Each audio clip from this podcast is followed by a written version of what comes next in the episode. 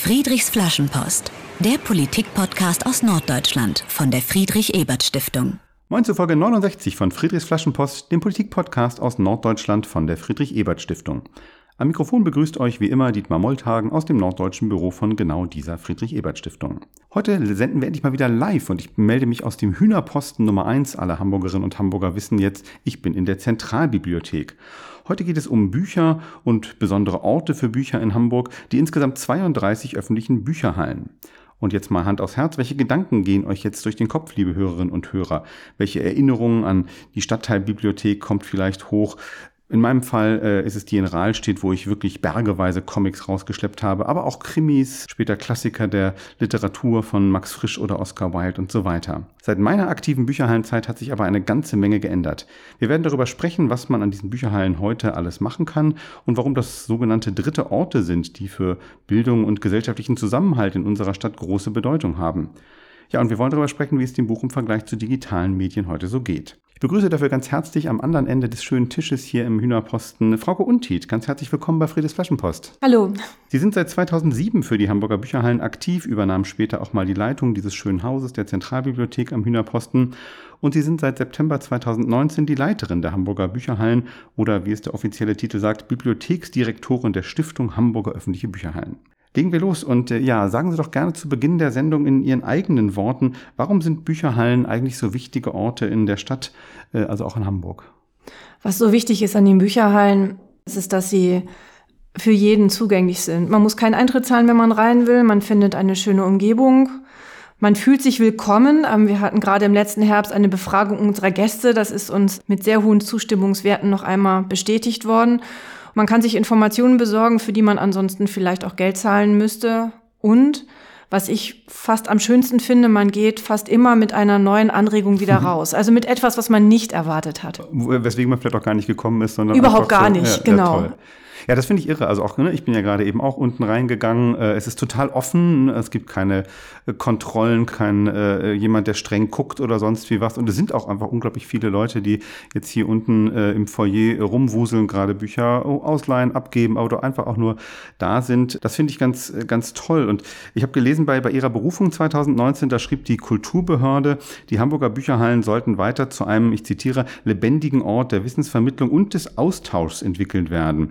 Äh, warum ist das auch mit dem, mit dem Austausch eigentlich so wichtig? Warum ist es heute nicht mehr nur das alleine, dass man eben ein Buch holt oder wieder abgibt?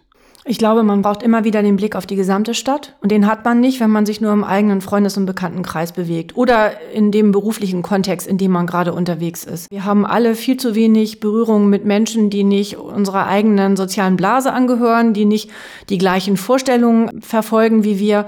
Und deswegen ist es immer wieder schön, wenn man dann auf eine nette Art und Weise mit anderen Menschen in Kontakt kommt, die vielleicht ganz andere Weltbilder haben, ganz andere Vorstellungen und vielleicht ihr Leben auch ganz anders leben als wir. Hm. Wo wir aber trotzdem sehen, dass es ähm, ein sehr gutes Miteinander geben kann.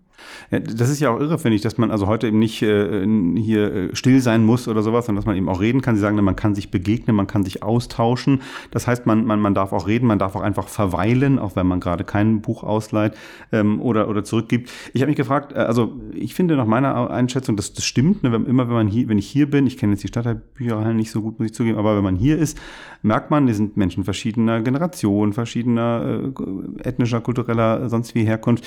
Äh, wie, wie klappt das? Wie schaffen Sie das, dass die alle hierher kommen? Ich finde, dass das gar nicht so schwer ist. Man braucht selber ein Grundverständnis davon, wie ein Ort sein soll. Alle meine Kolleginnen und Kollegen haben ein grobes, gleiches Grundverständnis davon, wie unsere Räume sein sollen, wie die Orte sein sollen und sie setzen das auch durch. Es ist aber nicht so, dass wir dauernd mit erhobenen Zeigefinger dafür stehen müssen, dass Regeln eingehalten werden, sondern vieles regelt sich von alleine. Wir haben eine Hausordnung, aber die Hausordnung lebt fast durch mhm. das Haus und manche Dinge kann man auch einfach machen, indem man auch sich den Raum zunutze macht. Es wäre sehr schwierig, wenn wir sagen würden, Stillarbeitsbereiche im Eingangsbereich. es ist viel einfacher, Sinn. wenn man sagt, Stillarbeitsbereiche in den Bereichen des Hauses, zu denen man sowieso am weitesten gehen muss. Da regeln sich Dinge auch von alleine. Ja. Und es gibt es eben auch, ne, das fand ich auch nochmal interessant. Ne? Also man kann hier ganz äh, kommen zum Unterhalten, man kann aber auch kommen zum, zum selber arbeiten, sich irgendwo in eine Ecke setzen und eine äh, Hausarbeit schreiben als Schülerin, als Student oder wie auch immer. Ja, genau. Das geht genauso gut. Ähm, wir haben die ähm, Arbeitsplätze überall im Haus verteilt. Wir haben immer noch sehr viele PC-Arbeitsplätze, weil wir auch merken, dass ähm, der Zugang zu einem Computer nicht selbstverständlich mhm. ist für viele Menschen in der Stadt. Der Zugang zu einem Smartphone, der ist es. Aber wenn ich eine Bewerbung schreiben will, wenn ich etwas recherchieren will, dann werde ich auf einmal damit konfrontiert, dass mein Smartphone nicht mehr ausreicht. Und ich habe vor Jahren schon gedacht, wir würden diese ganzen Computer irgendwann abbauen. Das ist nicht der Fall. Sie werden immer noch sehr intensiv genutzt. Mhm. Ist interessant, dass äh, Sie selber auch in Interviews sagen, aber das sagt auch äh, der, der Kultursenator und andere, ähm, Bücherhallen sollen äh, dritte Orte sein. Vielleicht für die, die es nicht wissen von unseren Hörern und Hörern, was ist ein dritter Ort jetzt? Ja, die, die, ähm, die Definition kommt von einem amerikanischen Soziologen, Ray Oldenburg, der sagt, der dritte Ort ist der Ort, an dem sich möglichst viele Menschen begegnen, ohne eine Schwellenangst zu haben. Mhm. Neben der dritte Ort deswegen, weil es der Ort ist neben dem Zuhause mhm. oder der Schule und dem Beruf. Mhm. Bei Ray Oldenburg war das auch der Frisiersalon, das war dann auch ähm, die Kneipe. Da würde ich als Frau sagen, okay, vielleicht ist nicht jede Kneipe wirklich ein dritter Ort. Aber ähm, wir, wir sagen insgesamt, also wir Bibliotheken, wir sagen, ähm, wir sind dritte Orte, weil man uns selbstverständlich aufsuchen kann, weil wir idealerweise in der Nachbarschaft sind und weil wir Menschen, die in einer Stadt leben, alle unterschiedslos willkommen heißen. Mhm. Wir sprechen viel über diesen Austausch im Moment. Äh, nun kommen wir aus einer Phase, äh, wo das äh, schwierig möglich war. Wir alle erinnern uns an die langen Monate Lockdown. Ich habe jetzt von Ihnen gelernt, die, die Bücherhallen waren gar nicht oder kaum geschlossen, nur ein paar Wochen, haben Sie gesagt. Trotzdem war es natürlich auch hier sicherlich anders als jetzt wieder oder eben vor Corona. Ähm, darauf will ich aber gar nicht hinaus. Mich würde interessieren, was, was haben Sie jetzt auch mitgenommen als ein Ort der Begegnung, als so ein dritter Ort, wo viele verschiedene Menschen eigentlich zusammenkommen sollen? Was, was haben Sie aus der Corona-Zeit mitgenommen? Was haben Sie vielleicht auch als Institution gelernt äh, über die Hamburgerinnen und Hamburger durch diese Erfahrung? Also wir haben gelernt, dass es sehr gut war, dass wir offen geblieben sind. Wir waren am Anfang sechs Wochen geschlossen, mhm. so wie alle Institutionen, alle in der Stadt. Danach waren wir nicht mehr geschlossen und es hat ähm, den Menschen sehr viel bedeutet. Wir haben sehr viel positives Feedback bekommen. Mhm. Es war natürlich nicht angenehm, sich bei uns aufzuhalten. Man musste eine Maske tragen, alle Fenster waren auf, es war kalt, es zog wie Hechtsuppe. Aber ähm, man konnte sich mit Lesestoff versorgen. Man konnte auch vor die Tür gehen und ein Ziel haben. Und es war gut, dass wir offen waren. Wir haben sehr viele digitale Formate ausprobiert in dieser Zeit, wahrscheinlich wie viele. Mhm. Und einige dieser Formate sind geblieben.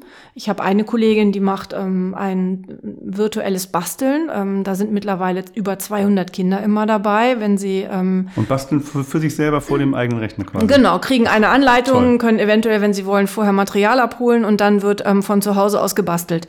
Wir haben ähm, für die Schulen ein Online-Recherchetraining aufgelegt. Das ist viel erfolgreicher, ähm, als wir erwartet haben, weil es natürlich für eine Schulklasse viel einfacher ist, wenn sie nur eine Doppelstunde für das Erlernen von Recherchestrategien für vier Datenbanken lernen muss, als wenn sie einen ganzen Vormittag dran geben muss. Wir haben tatsächlich intern auch gelernt, dass es ähm, gar nicht nötig ist, Kompetenz im Haupthaus am Hühnerposten zu konzentrieren. Wir haben gelernt, dass die Intelligenz des Schwarms, also aller über 400 hauptamtlichen Mitarbeiterinnen und Mitarbeiter der Bücherhallen dazu beiträgt, dass wir gut aufgestellt sind und ähm, das ist etwas, was wir auf jeden Fall fortführen werden. Mhm. Toll. Und allein dadurch, dass Sie erzählen, was während Corona so passiert ist, kriegt man schon die Bandbreite auch mit dessen, was eben in Hamburgs öffentlichen Bücherhallen äh, ja mehr oder weniger jeden Tag äh, so los ist. Äh, jetzt haben wir schon viel über äh, das, das Begegnen, das Austauschen, die, die Rolle als ja, besonderer Ort im Stadtteil oder hier auch im Stadtzentrum gesprochen. Äh, natürlich sollten wir noch ein bisschen über das Kerngeschäft von Bibliotheken äh, eigentlich äh, sprechen, nämlich Bücher. Ich fand es total interessant in einem, in einem, anderen Podcast, den ich mit Ihnen gehört habe. Äh, das war mir gar nicht so klar, aber eigentlich ist es logisch.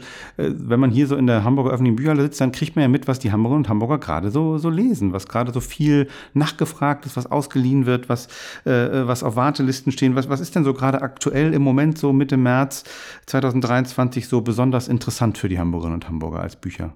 Die Menschen wollen reisen. Okay. also wir können tatsächlich sagen, Reiseführer ähm, werden bei uns gerade ähm, stark eingekauft, weil sie auch stark nach, nach ausgeliehen Jahren, werden. Nach zwei Jahren Home, ja, äh, alle wollen Heimarbeit, Bestseller. Ich verstehe, ja. Genau, aber es ähm, solche Themen wie Nachhaltigkeit, Outdoor, ähm, die spielen immer noch eine große Rolle. Wir haben im belletristischen Bereich einen starken Fokus auf ähm, Nachfrage nach ähm, Autorinnen, durchaus auch älteren, also Autorinnen, die vor 100 Jahren gelebt haben. Mhm. Ähm, Lyrik, auch wenn es ein kleines Segment ist, ähm, erfährt gerade einen Aufwind. Ähm, es gibt sehr viel Queer-Literatur, auch das erleben wir. Und wir sehen, dass die Manga-Leser groß werden. ähm, wir haben immer mehr ähm, Mangas auch für Erwachsene. Ähm, ein Segment, das wir vor 15 Jahren, ähm, als es auch in Deutschland aufkam, ähm, sehr stark in unserer Jugendbibliothek hatten. Und wir merken, dass manche Genres auch mit den Menschen älter werden. Auch das ist eine interessante Erfahrung. Total ja. faszinierend. Das finde ich auch äh, interessant. Äh, spannend. Äh, nun äh, lesen wir eigentlich ja schon seit Jahren, äh, dass das Buch so ein Auslaufmodell sei, angesichts der ganzen digitalen Kommunikation, Trend zum Bewegtbild. Wir, wir kennen entsprechende Studien. Dennoch gibt es nach wie vor gedruckte Bücher. Äh, also ne, Digitalisierung ist ja jetzt auch nicht ganz äh, taufrisch. Aber natürlich reagieren auch Sie auf, auf diesen Medienwandel. Also wie ist das auch mit, mit äh, digitale Angebote, Veranstaltungsangebote haben Sie schon gesagt, aber auch mit digitalen Medien. Wie, wie kann man die hier nutzen oder leihen? Wir sind eine der ersten Bibliotheken in Deutschland gewesen, die E-Books angeboten hat zum Ausleihen. Ähm, wir haben ein sehr großes ähm, Portfolio auch an Hörbüchern im digitalen Bereich, auch das schon sehr lange und wir bauen das stetig aus. Und ähm, wir merken natürlich, dass diese Angebote wachsen. Wir ähm, haben da mit zum Teil schwierigen Lizenzbedingungen zu kämpfen. Wir können ein digitales Buch oder ein digitales Hörbuch nicht so kaufen, wie wir das ähm, mhm. mit der Scheibe oder dem physischen Buch tun würden. Aber wir bauen in diesen Bereichen stark aus. Wir haben einige Streaming-Plattformen im Angebot und natürlich die Datenbanken, auf die ich vorhin schon ja. eingegangen bin. Ich wäre aber, was das Buch angeht, gar nicht so pessimistisch. Die Menschen, die bei uns ein- und ausgehen, die haben eine starke Affinität zum mhm. Buch und wir merken auch, dass das Buch, also ich will jetzt nicht sagen, dass es eine Renaissance erfährt, weil es nie weg war, aber es ist ein deutlich haltbares Medium. Mhm. Und ähm, wir sehen natürlich, dass die Scheibe stirbt. Das ist ganz normal. Musik-CDs, DVDs, vielleicht auch Blu-rays werden wir wahrscheinlich in einigen Jahren nicht mehr haben. Ja. Ich habe letztes Jahr zufällig mit einem Zwölfjährigen gesprochen und habe den gefragt, ob er eigentlich bei uns auch Filme ausleiht. Und dann sagte er mir, ich weiß nicht, ob wir dieses Gerät zu Hause haben, mit dem man die abspielt. Der weiß gar nicht mehr, was ein DVD-Player ja, ist. Abgefahren, ne? Ja, also die Scheibe stirbt, aber das Buch lebt. Ja, sehr, sehr schön. Und wer uns jetzt so zuhört von unseren Hörern und Hörern und jetzt gerade Lust bekommt, dieses riesige Angebot äh, auch zu nutzen an Büchern, aber auch an äh, digitalen Medien, was, was muss man tun, um hier was mitnehmen zu dürfen? Man muss einmal zu uns kommen, tatsächlich physisch in Person, wenn wir da sind. Das macht ja wieder Spaß seit Corona-Ende. Das macht Spaß, genau. Und ähm, man bekommt dann eine Bücherhallenkarte. Wie viel die kostet, hängt davon ab, wie viel Geld man hat und wie alt man ist. Und dann ähm, kann man mit dieser Bücherhallenkarte alle unsere Standorte besuchen. Das sind die 32 Bücherhallen, die Zentralbibliothek und die beiden Bücherbusse. Sehr schön. Äh, das ist doch ein tolles Angebot, äh, liebe Hörer und Hörer. Wenn ihr noch keine Bücherhallenkarte habt, ist dieser Podcast einen guten Anlass, das zu ändern. Ich habe äh, gelesen, jetzt ist vor gar nicht so langer Zeit, im, im Juli letzten Jahres, die Öffnungszeiten der Bücherhallen total stark ausgeweitet worden sind. Man kann jetzt auch rein, ohne dass jemand von den 400 Mitarbeiterinnen und Mitarbeitern da ist. Was machen Sie für Erfahrungen? Wie, wie, wie gut funktioniert dieses Angebot? Das funktioniert sehr gut. Wir sind sehr froh, dass wir das gemacht haben. Wir nennen dieses Angebot die FlexiBib. Ähm, die Technik, die wir da einsetzen, setzt um, dass Menschen über 18 mit einer Bücherhallenkarte, die gültig ist, alle unsere Standorte mit FlexiBib-Technik besuchen können. Das sind mittlerweile 23 Stück. Und gerade in kleinen Standorten können wir auf diese Weise die Öffnungszeiten ungeheuer erweitern.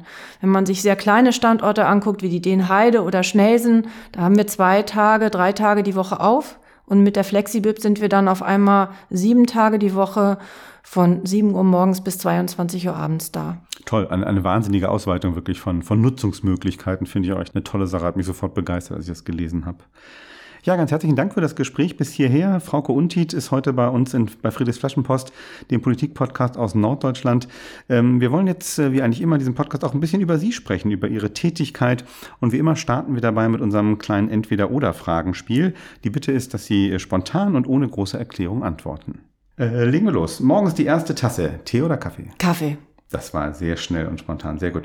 Äh, geht es im Urlaub bei Ihnen eher ans Meer oder in die Berge? Meer. In Hamburg, äh, ja fast eine Glaubensfrage. Franzbrötchen oder Fischbrötchen? Franzbrötchen. Auch sehr spontan, sehr gut.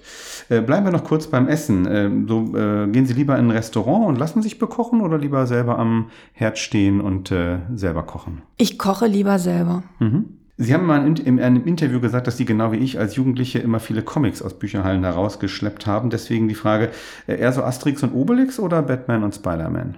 Valerian und Veronique. Okay, äh, kenne ich noch nicht. Da habe ich offensichtlich eine Comic-Bildungslücke, die ich äh, in, bald schließen werde. Äh, wie machen Sie das privat mit Ihren Büchern? Also in der eigenen Wohnung immer, immer mehr Regale aufbauen oder auch mal Bestand wegwerfen bzw. verschenken? Bestand wegwerfen, ich bin Bibliothekarin. Und da muss man auch mal was wegwerfen. Ne? Das muss man ja. Nützt nichts, äh, sonst hat man keinen Platz für Neues. Mhm. Ähm, Sie sind ja hier auch äh, Chefin von vielen Mitarbeiterinnen und Mitarbeitern. Wie ist das so hier in Ihrem Büro? Normalerweise offene Tür oder geschlossene Tür? Offene Tür. Und äh, letzte Frage, was brauchen Hamburgs Bücherhallen dringender? Mehr Personal oder einen weiteren Bus, der so durch die Stadt, äh, Stadtteile fährt? Mehr Bücherhallen. Mehr Bücher, okay, das äh, zahlen die Nummer 33. Ja. Ist, okay, alles klar, das finde ich gut. Lasse ich als Antwort voll gelten. Vielen Dank. Ja, ähm, sprechen wir ein bisschen über Sie und äh, Sie haben diese Frage bestimmt schon hundertmal in jedem Interview gestellt bekommen, aber ich äh, will es einfach auch wissen, gebe ich zu. Äh, erinnern Sie sich noch so an das, das erste Buch, womit so die Liebe zu dem Medium Buch angefangen hat? Daran kann ich mich nicht mehr erinnern. Ich habe alles verschlungen, was ich als Kind in die Finger gekriegt habe. Aber ich, ich weiß, dass ich ähm, absolut fasziniert war von Tolkien, der kleine Hobbit, mhm. und ähm, dass sich mir da eine Welt aufgetan hat, als ich dann mit zwölf Jahren dann den Herrn der Ringe gelesen habe. Eigentlich auch viel zu früh, aber total interessant.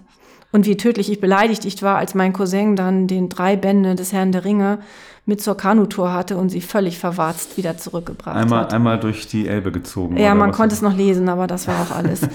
Andererseits, dann hatten, haben die jetzt richtig Charakter und eine Geschichte, diese, diese Bände.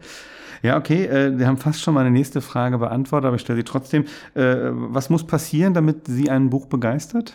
Ich mag spannende Geschichten. Ich mag auch ähm, Fantasy.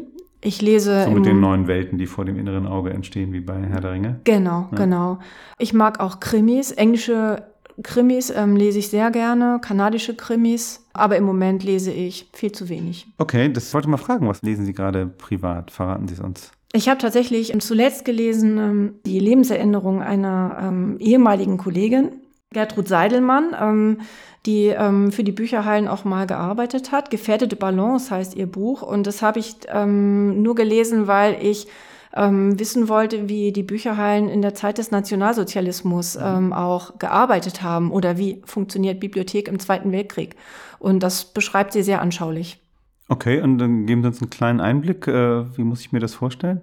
Es waren so einige ähm, spannende Schlaglichter dabei, ähm, dass zum Beispiel die Mitarbeiterinnen, das waren ja vor allen Dingen Frauen, die in den Bücherhallen gearbeitet haben, für die Bombenalarme in den Bibliotheken geblieben sind, um zur Not auch das Feuer die auszuschlagen, Bücher die Bücher zu retten Wahnsinn. oder auch ähm, die Bibliothek vor der Plünderung zu bewahren. Okay, ja, das ist äh, in der Tat nicht, nicht das Erste, was mir eingefallen wäre bei, bei der Frage, was haben eigentlich Bibliotheken im, im Zweiten Weltkrieg gemacht. Spannend. Jetzt haben Sie gerade gesagt, äh, eigentlich lesen Sie viel, zu wenig, äh, stressigen Job oder sowas? Es ist nicht langweilig. Wenn Sie mich im letzten Jahr gefragt hätten, was ich gelesen habe, hätte ich wahrscheinlich geantwortet, die Corona-Eindämmungsverordnung. Ähm okay, die war, das war ja auch quasi ein, ein, ein, ein äh, nie enden wollender Fortsetzungsroman. Definitiv, quasi. definitiv. das glaube ich. Wie muss ich mir den, den Alltag so vorstellen? Äh, wir sitzen hier, wie gesagt, im Hühnerposten im, im vierten Stock auf der Büroetage der, der Zentralbibliotheken. Was gibt es sowas wie, wie einen normalen Arbeitstag bei Ihnen? Was, was machen Sie dann, wenn Sie hier ins Büro kommen? Mein Arbeitsalltag besteht aus unheimlich viel Kommunikation nach innen und nach außen. Und dann bin ich sehr oft auch ähm, diejenige, die ähm, Ideen von außen so kanalisiert, dass sie hier ähm, intern zu schönen Projekten werden können. Mhm. Ich habe ähm, die Personalverantwortung grundsätzlich ähm, für alle Bereiche. Ich habe ein starkes Führungsteam, ähm, das mich unterstützt und ich bin Co-Vorstand. Es gibt einen Vorstand für den inhaltlichen Bereich, das ist meine Aufgabe. Und dann gibt es, weil wir auch so groß sind, einen Vorstand für den kaufmännischen Bereich. Denn ähm, die Zuwendung, die wir von der Stadt kriegen, ist nicht gerade klein und wir haben sehr viele Projekte zeitgleich hm. zu bewegen. Klingt, klingt total nachvollziehbar. Also allein äh, 400 Mitarbeiter und Mitarbeiter zeigt ja schon, dass es hier alles andere als äh, ein kleiner Laden ist. Und wenn ich vielleicht noch ergänzen darf, ähm, weil das etwas ist, was man bei uns häufig auch nicht erwartet, wir haben neben den 400 hauptamtlichen Mitarbeiterinnen und Mitarbeitern noch über 600 Ehrenamtliche. Ach toll, was machen die? Die ähm, sind in verschiedenen Projekten organisiert. Der Flohmarkt, der hier unten ja. im Hühnerposten ist, wird ähm, über das Ehrenamtsprojekt der Medienboten organisiert. Die Medienboten selber machen aufsuchende Bibliotheksarbeit. Ähm, ein Medienbote hat sehr häufig eine feste Bezugsperson, eine Person, die das Haus nicht verlassen kann und versorgt die regelmäßig mit Lesestoff. Wir haben das große Projekt Dialog in Deutsch. Ähm, Gerade jetzt leider ja wieder sehr aktuell. Wir ähm, geben Menschen äh, mit einer Zuwanderungsgeschichte die Möglichkeit, sich hier mit anderen mhm. Menschen in der gleichen Situation zu unterhalten, einfach um Deutsch zu üben, ähm, gar nicht in einer Lehrsituation, aber in einer Konversationssituation. Wir haben Lesetrainings, wir haben Hausaufgabenhilfen mhm. und ähm, wir haben viele Vorleseprojekte. Ja, toll. Also wichtig nochmal das zu erwähnen, was da noch alles äh, dranhängt in dem ehrenamtlichen Engagement. Und auch das, liebe Hörerinnen und Hörer, ist, ist nochmal ein Tipp. Also natürlich sich selber ehrenamtlich zu engagieren hier geht immer. Äh, aber auch dieser Bücherflohmarkt, den Sie angesprochen haben. Ich war einen Ticken zu früh gerade und bin da schon mal einmal drüber gestromert. Ich werde auch gleich, wenn wir fertig sind, wieder hingehen, äh, weil ich bestimmt da noch was finden werde. Und weil Sie eben Platz schaffen müssen in den Regalen regelmäßig, äh, gibt es eben mehr oder weniger dauerhaft diesen Bücherflohmarkt im äh, Untergeschoss des, des Hühnerpostens. Sie haben gerade gesagt, Sie sind äh, der, die inhaltliche Vorständin, äh, also auch fürs Programm verantwortlich, auch für das, was eben dann inhaltlich äh, in die Regale kommt. Ich habe mich gefragt, wie, wie funktioniert das eigentlich? Also Sie stellen jetzt fest, ne, bestimmte Sachen sind nachgefragt bei den Hamburgern und Hamburgern. Im Moment Reiseliteratur, haben Sie gesagt. Äh, gehen Sie dann hin und rufen dann bei, bei irgendeinem Buchhandler an und sagen, ich brauche nochmal hier äh, 25 Kilo äh, Reiseführer? Oder wie, wie funktioniert sowas eigentlich, dass so ein Portfolio in der Bibliothek dann auch entsteht? Wir haben ein gewisses Erfahrungswissen, mit dem wir von vornherein ähm, sagen können, wie viel ähm, Literatur in welchen Segmenten wir brauchen. Hm. Und wir haben ähm, Anschaffungsprofile, so nennen wir das, mit denen wir unsere Literatur ins Haus bekommen. Wir wählen in den seltensten Fällen den Einzeltitel tatsächlich individuell aus. Aber man kann uns Anschaffungsvorschläge machen, sehr häufig ist es so, dass man uns aktuelle Anschaffungsvorschläge nicht machen muss, weil die Titel sowieso ähm, ins Haus reinkommen. Aber natürlich geht auch immer was an uns vorbei und dann versuchen wir es nachzubestellen. Das ist doch mal ein Angebot. Vielen Dank. Ja, wir, wir, wir sprechen schon wieder über die äh, Bücherhallen, über das, was hier so passiert. Ähm, ich würde noch gerne über Ihr Veranstaltungsprogramm äh, sprechen. Sie haben mich gerade völlig aus den äh, Socken gehauen. Äh, bevor wir hier das Aufnahmegerät angestellt haben, haben Sie gesagt, dass Sie allein im letzten November, in einem Monat, gab es 400 Veranstaltungen in diesen ganzen 32 Hamburger öffentlichen äh, Bücherhallen. Äh, eine wahnsinnig beeindruckende Zahl. Also was passiert eigentlich so auf der Veranstaltungsebene hier? Und vielleicht haben Sie auch so ein, zwei vorausschauende Tipps für unsere Hörerinnen und Hörer, was demnächst hier auch so läuft? Ich kann auf jeden Fall sagen, dass das, was wir tun, ähm, sehr viel ähm, Angebot auch für Kinder und Familien ist. Also auch mit dem, was wir in der Zentralbibliothek sonntags anbieten, geht der Fokus ganz stark auf Familien. Es gibt immer wieder sogenannte Familiensamstage, wo es ähm, ähm, viele unterschiedliche Aktionen dann auch an einem Tag gibt in unseren Stadtteilbibliotheken. Hier in der Zentralbibliothek freue ich mich, dass wir in diesem Monat noch ähm, Birgit Weihe zu Gast haben, ähm, Comic-Autorin, die einen Workshop zum Comiczeichnen hier bei uns macht. Die war im letzten Jahr auf der Shortlist für die Hamburger Literaturpreise. Annika Brockschmidt kommt noch vorbei. Ähm, Amerikas Gotteskrieger, absolut lesenswertes Buch. Ich habe leider nur einmal quer geblättert. Ist auch in der Zentralbibliothek zu, zu Gast. Das ist ja. eine Kooperation mit dem Goethe-Institut. In der Bücherhalle Eimsbüttel ähm, gibt es in diesem Monat noch Humustopia.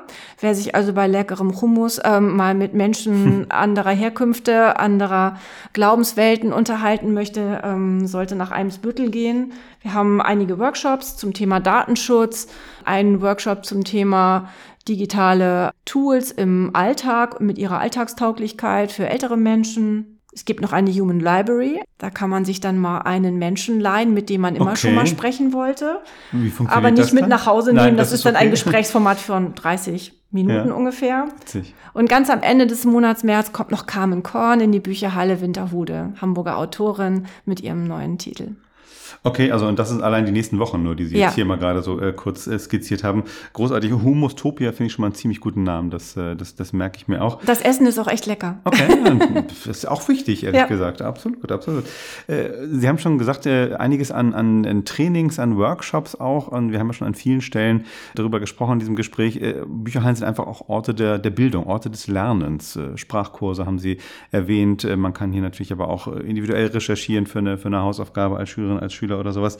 Nur ist es ja so, dass wir seit Jahren eigentlich in Deutschland über, über Bildungsungerechtigkeit sprechen. Äh, Wir alle wissen, dass die Bildungsbiografie von Kindern äh, sehr stark davon abhängt oder geprägt ist, äh, nicht abhängt, aber geprägt ist, wie, wie bildungsaffin die eigenen Eltern sind ähm, oder eben nicht.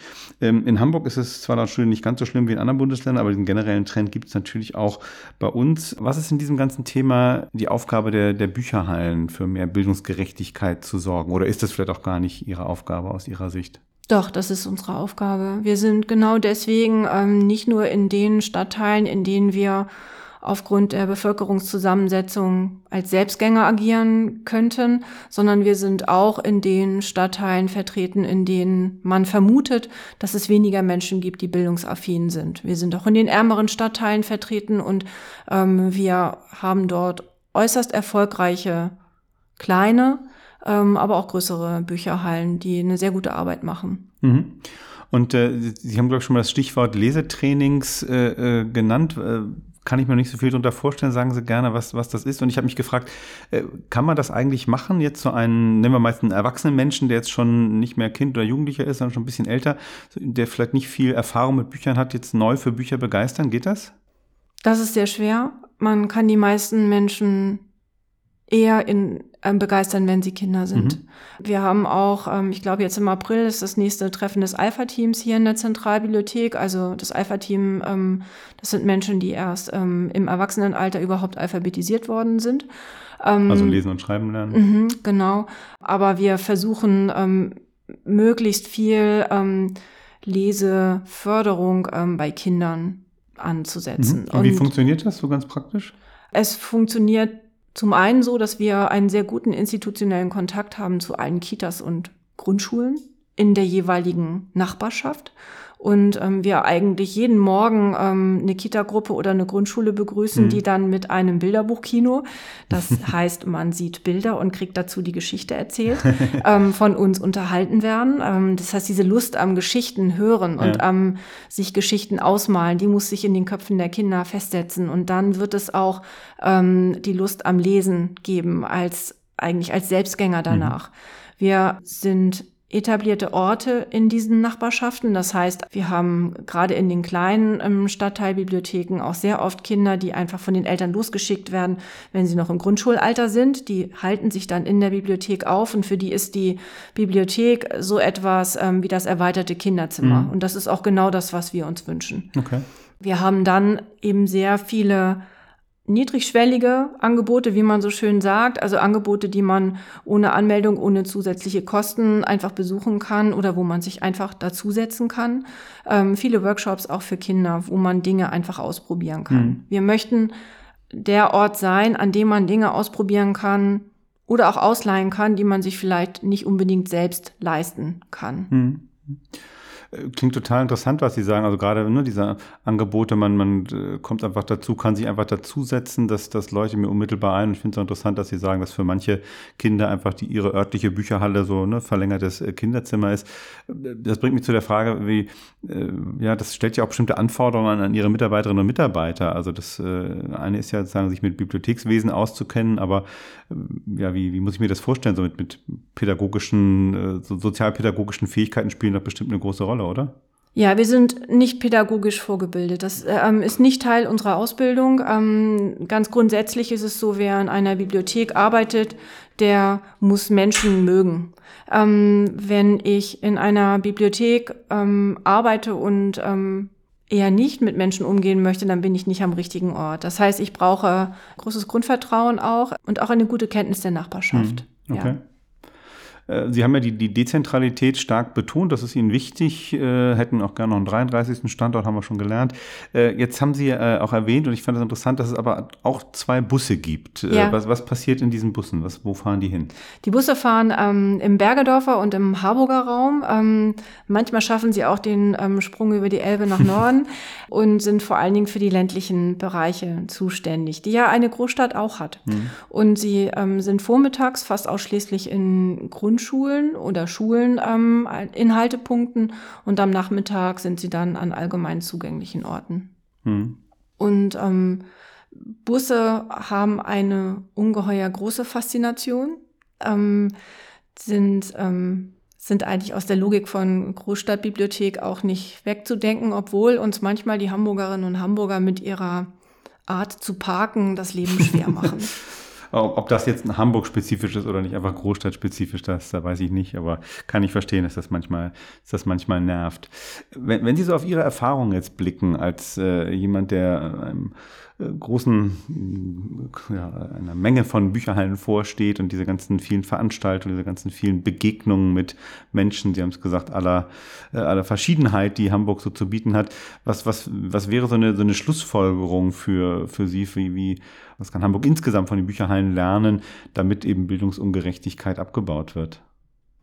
Ich glaube, wir müssen uns ähm, gute Gedanken darum machen, wie Stadt sich weiterentwickelt wir haben einen und müssen einen starken Wohnungsbau haben. Es werden immer neue Gebiete auch ähm, ausgewiesen, in denen gebaut wird. Wir haben eine starke Nachverdichtung.